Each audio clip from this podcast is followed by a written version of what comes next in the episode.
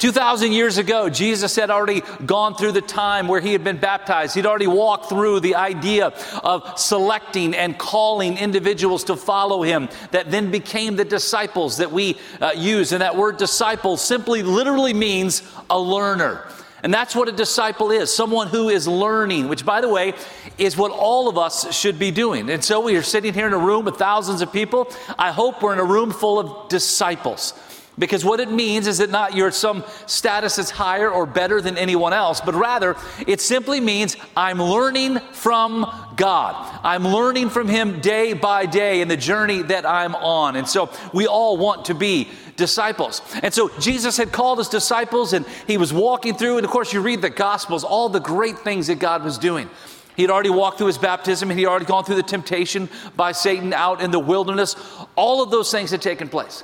He's now up in the area of the Galilee, the Sea of Galilee. He's walking along the shores. and you can know what God uh, did uh, during that time. Jesus was healing people, He was healing the sick, and He was uh, healing the blind. He was giving incredible sermons and speaking truth into the lives of individuals who were gathered there. And then the Bible says in Matthew chapter 5 that He kind of got away from the crowds, He got away from the people. And it says He went up on the mountainside. And he went up there and he sat down to relax, to kind of take a breather. His disciples gathered around him, and then he began to teach. And that's the setting for what we begin today as we walk through uh, Matthew chapter 5, 6, and 7. The picture of Jesus, the words that he gave. Stuart Weber talks about this three passages, these three chapters in Matthew. He talks about it. This is the King's Manifesto.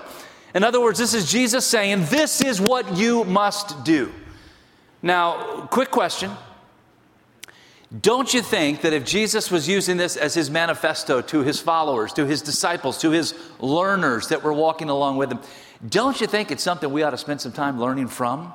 Don't you think we ought to spend some time like digging in and find out hey, what did Jesus actually say? Now, this passage that we're going to walk through, uh, today, specifically, Matthew chapter 5, verses 1 through 12, it's a, a picture, it's kind of like a, a mini outline of the entire sermon from Matthew 5, 6, and 7. He kind of gives us this little checklist. It's a, a, checklist for every believer. It's the process of the disciple. And as we today walk through these verses and walk through what is commonly referred to, commonly known as the Beatitudes, just understand that what Jesus is really giving us is He's given us the checklist. Hey, here's what every single one of you should have present as a characteristic in your life, in the life of a disciple. And now, quick pop quiz what does the word disciple mean? A learner. So Jesus is saying this is what you ought to do. So let's go to Matthew chapter 5. Let's read beginning with verse 1. Again, setting up the stage, setting up the, uh, the picture of this sermon that we're going to walk through over the next couple of weeks. It says, And seeing the multitudes, he went up on a mountain, and when he, uh, when he was seated, his disciples came to him. And then he opened his mouth and he taught them, saying, So there's the, the, the kind of setup, there's the statement. And he begins to give these statements Blessed are the poor in spirit, for theirs is the kingdom of heaven. Blessed are those who mourn, for they shall be comforted. Blessed are the meek, for they shall inherit the earth. Blessed are those who hunger and thirst for righteousness, for they shall be filled. Blessed are the merciful, for they shall obtain mercy.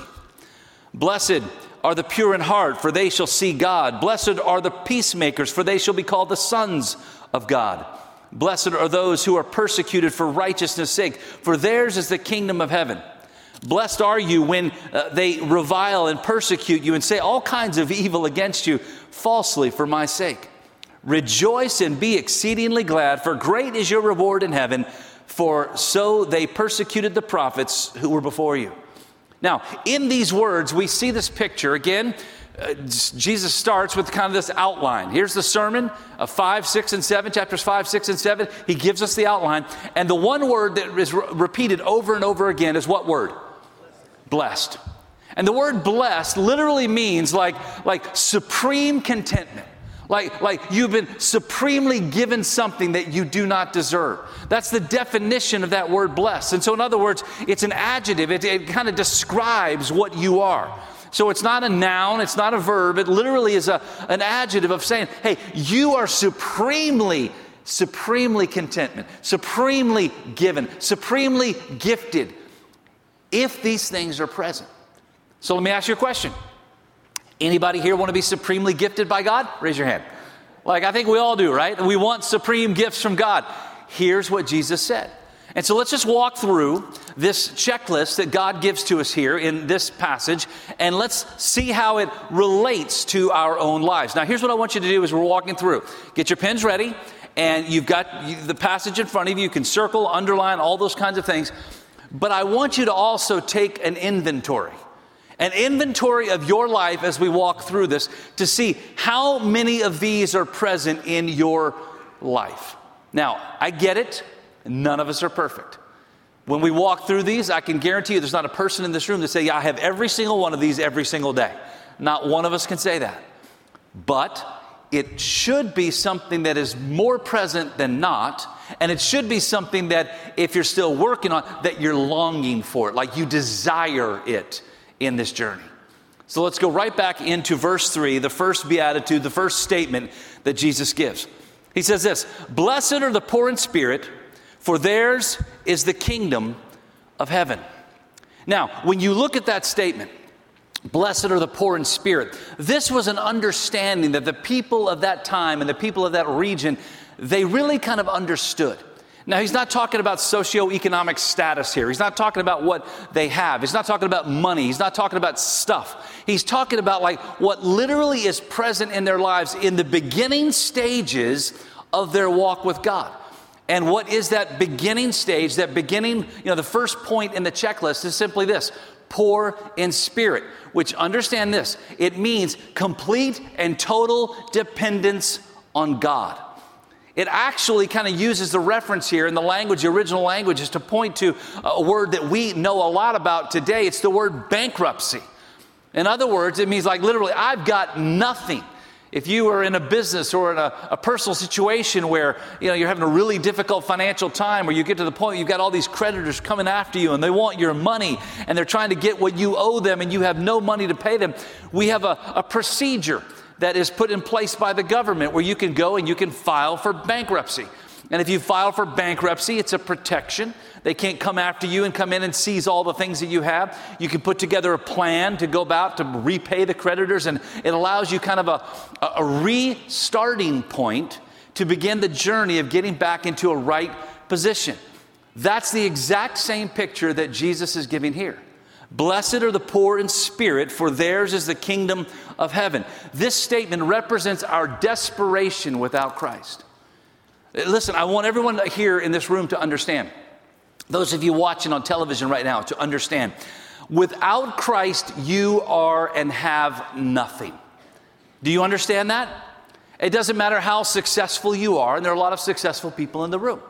It doesn't matter how much money you have. It doesn't matter, you know, what uh, you've accomplished in your life. It doesn't matter all the friends or the family members that you have gathered around you. All of those things are wonderful. And all of those things are things you celebrate. And all those things are, are things that, that are really good in the journey, in this physical life journey that we're in. But understand, we are desperate without Christ. And until you get to the place where you recognize, like, I'm absolutely nothing without Him then you can't fall into this checklist that Jesus gives to us. You can't actually start the process of being the disciple, the learner, until you get to the point where you recognize when Jesus said, Blessed are the poor in spirit, blessed are those who are desperate without me. A complete dependence on God. It's a picture of Second Corinthians chapter 3, verses 4 and 5.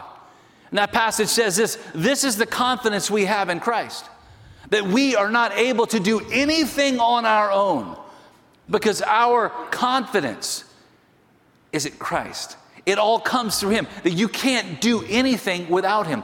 And that's the starting point for the disciple. When you recognize, man, without Christ, I can't do anything.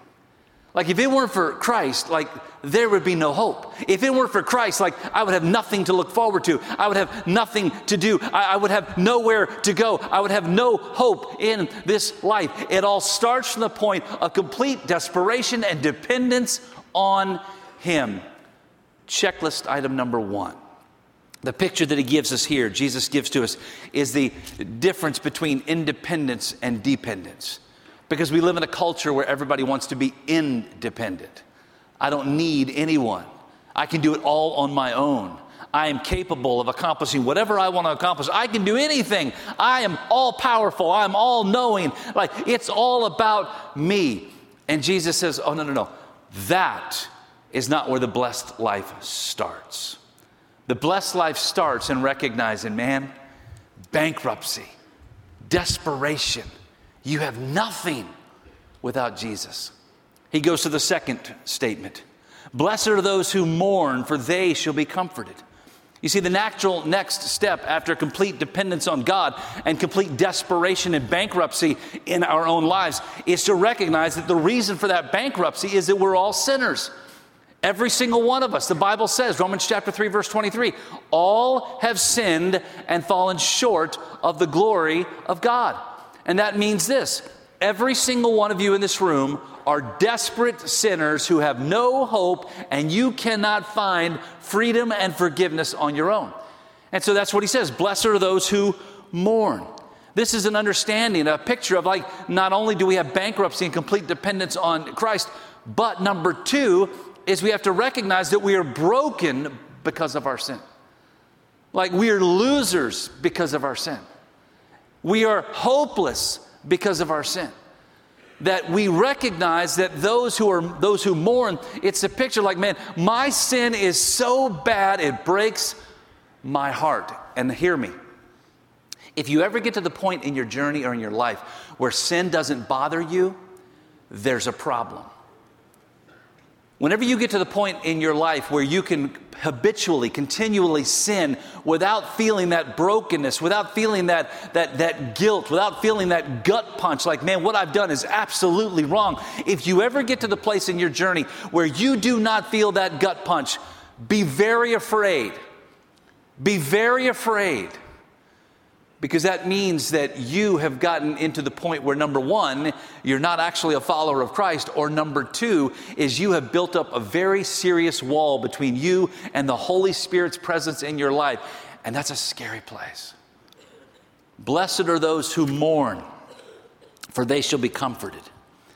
In other words, it's mourning the condition that we're all in, that we're just a sinner who is in desperate need of a Savior. So, checklist number one, man, we understand we're dependent on God. Number two, man, we are broken because of our sin. Point number three, blessed are the meek, for they shall inherit the earth. This word meekness is not a picture of weakness. A lot of people would say if you're meek, then you're weak. That's not true. What this really is, is a picture of power under control. Like that you actually have been given this incredible presence, incredible gift, incredible abilities because of who God is and what God is doing in your life. But what you do is you don't abuse that power. It's meekness, it's power under control. Can anybody tell me the greatest example that we have in all of mankind, in all of history of that picture? Here's what it is. If you go to the end of Matthew, don't need to turn there, but when Jesus submitted himself to the high priest, when he submitted himself to Pilate, when he submitted himself to the cross, power under control. Man, Jesus was, he's all powerful, right? I mean, Jesus could have spoken a word and stopped that whole process.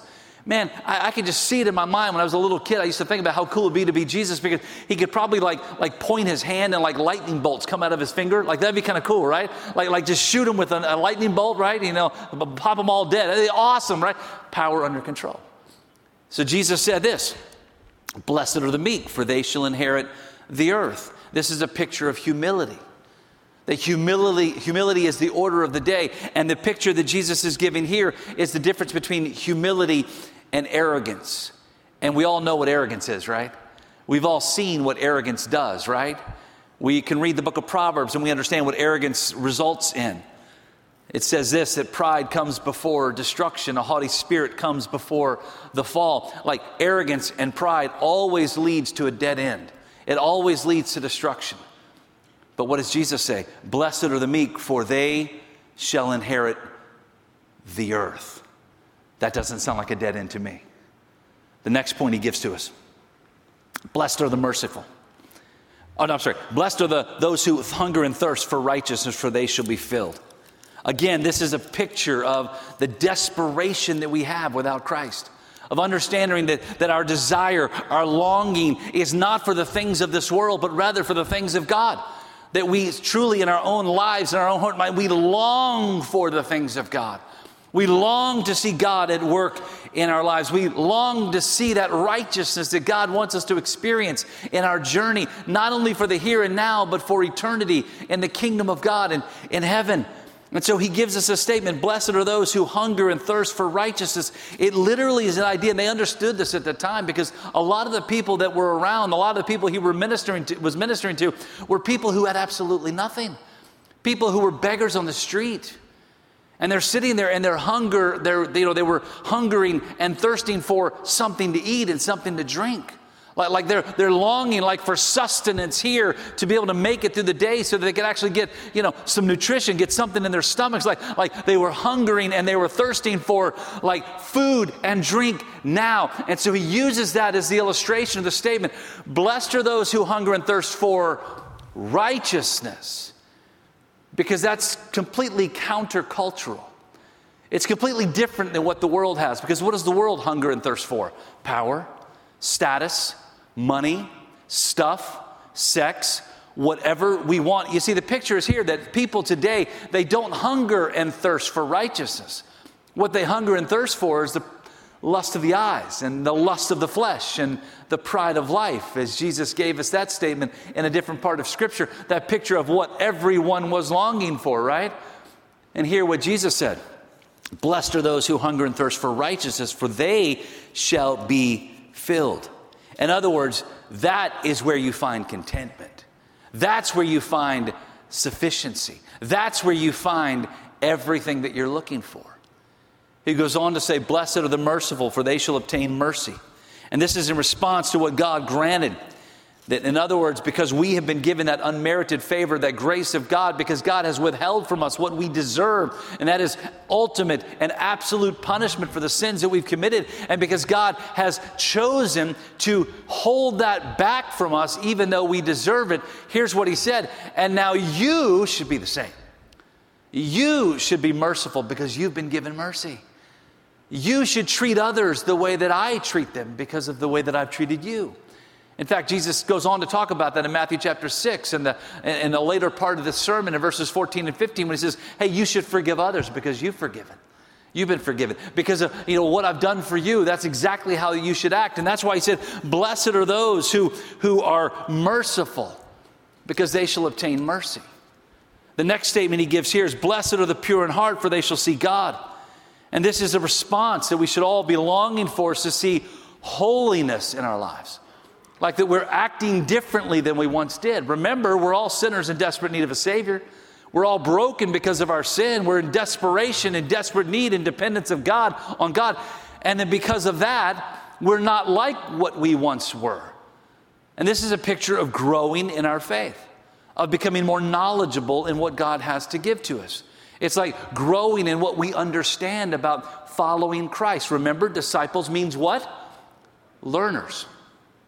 What the picture here that Jesus has given is blessed are those who continually are seeking understanding, seeking knowledge of what purity and what holiness, of what that really means.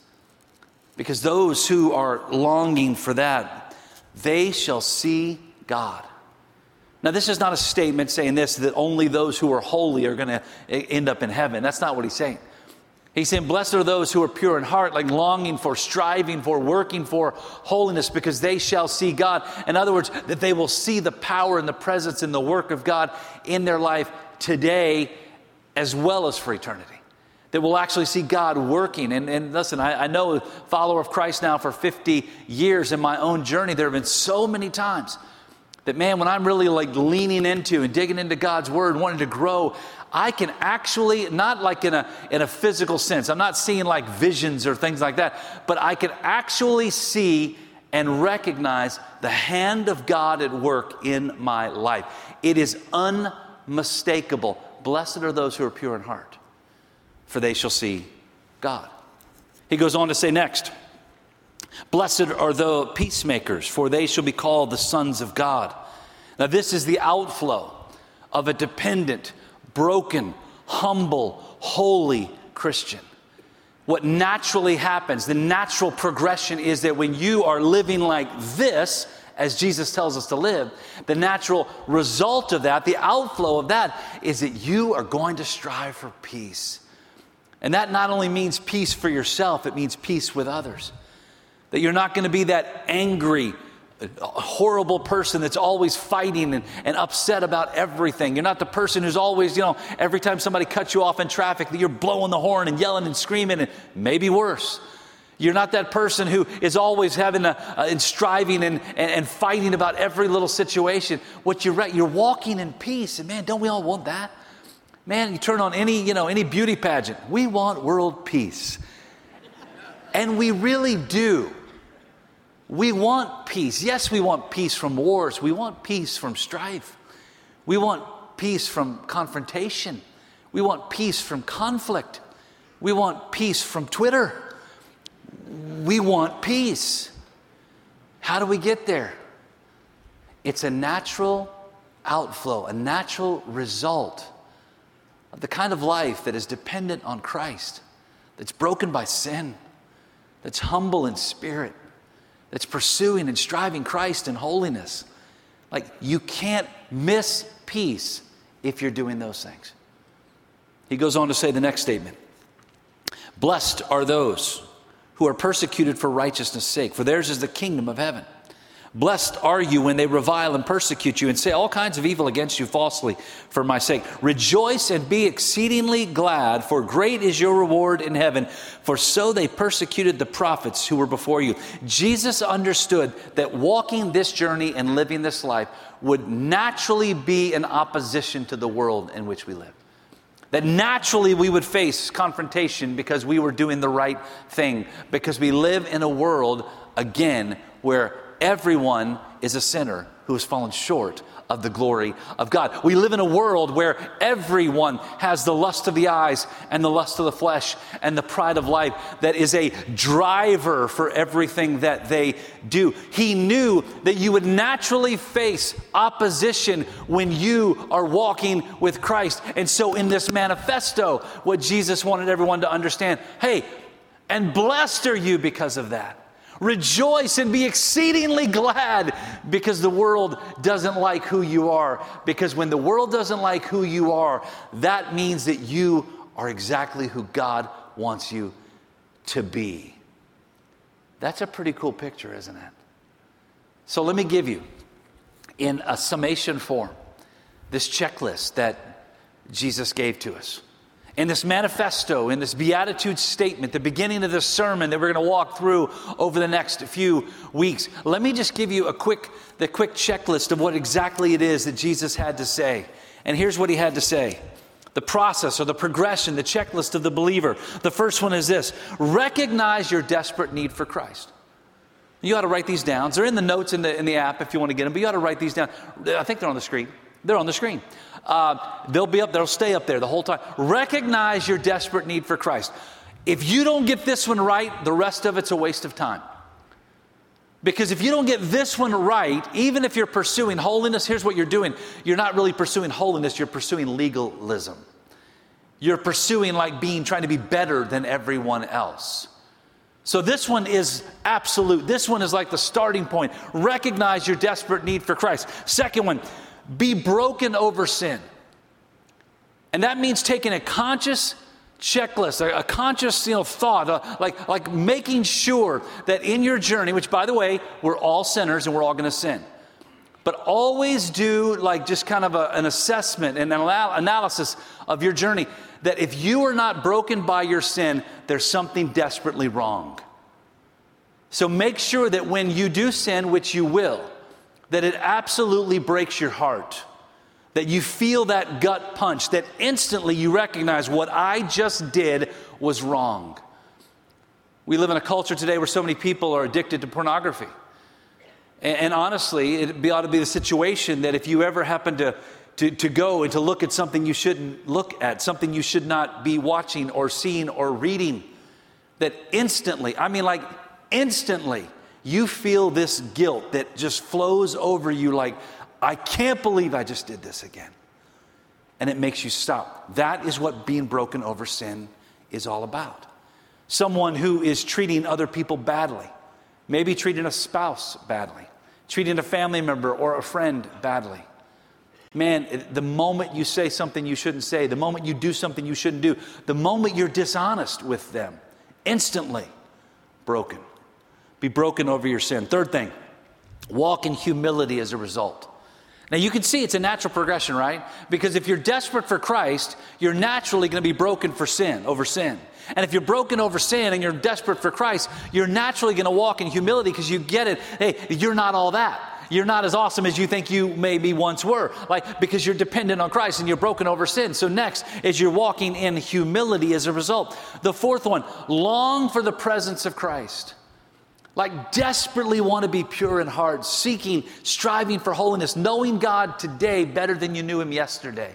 And by the way, that should be a lifelong journey. It should be a lifelong desire. And I don't care if you're, I preached a funeral yesterday for Doris Falwell, my, my cousin, first, second, third cousin, something like that. And I can never keep track of all those things, but uh, she was 99 years old. 99 years old. So it doesn't matter if you're 99 or 105 or whether you're eight.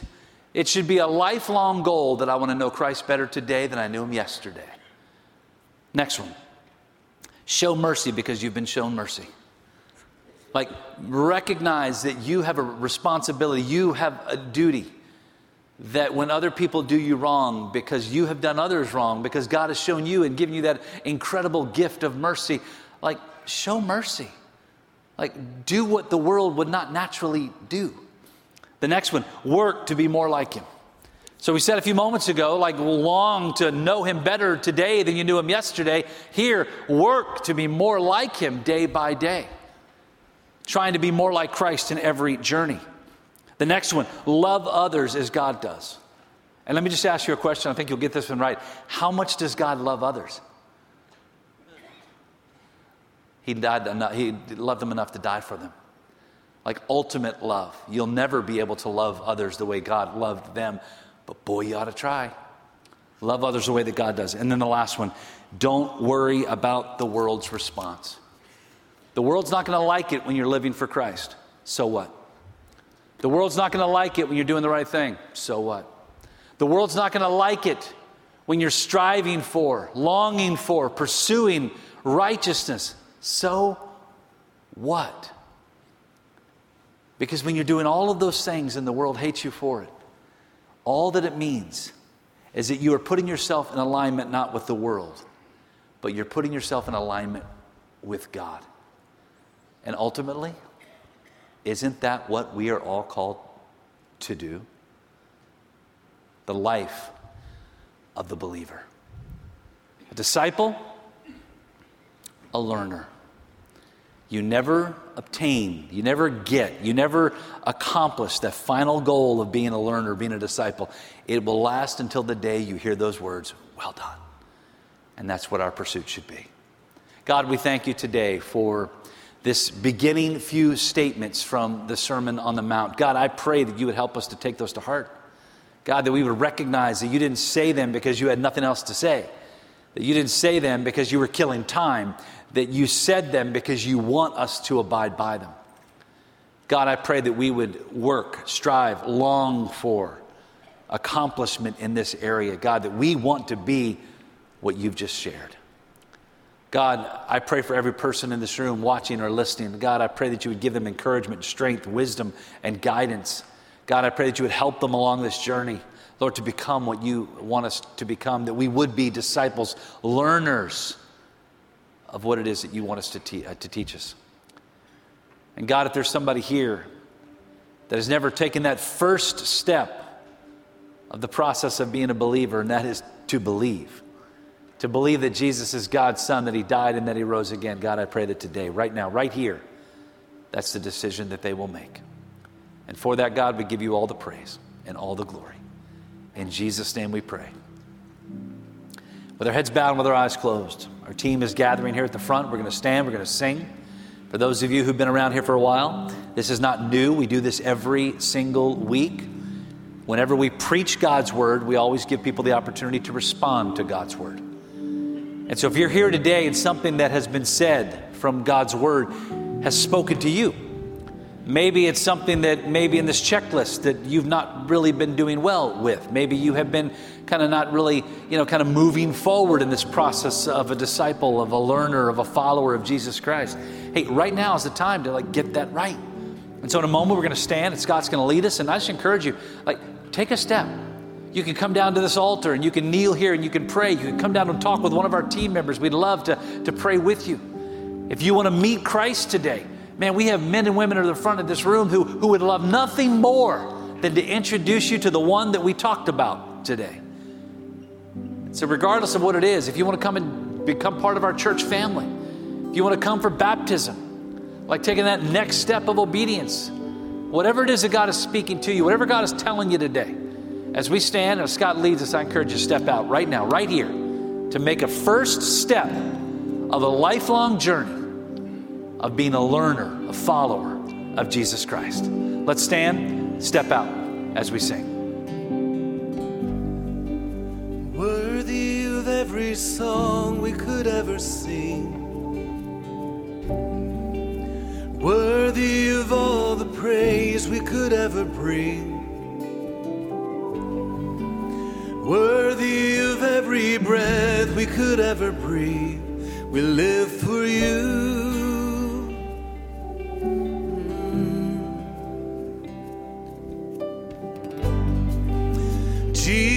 The name above every other name.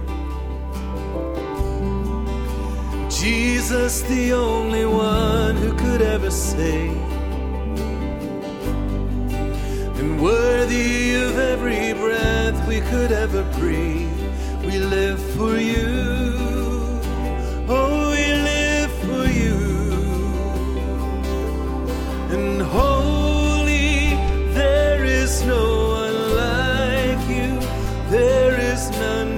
Beside you. Open up my eyes in wonder.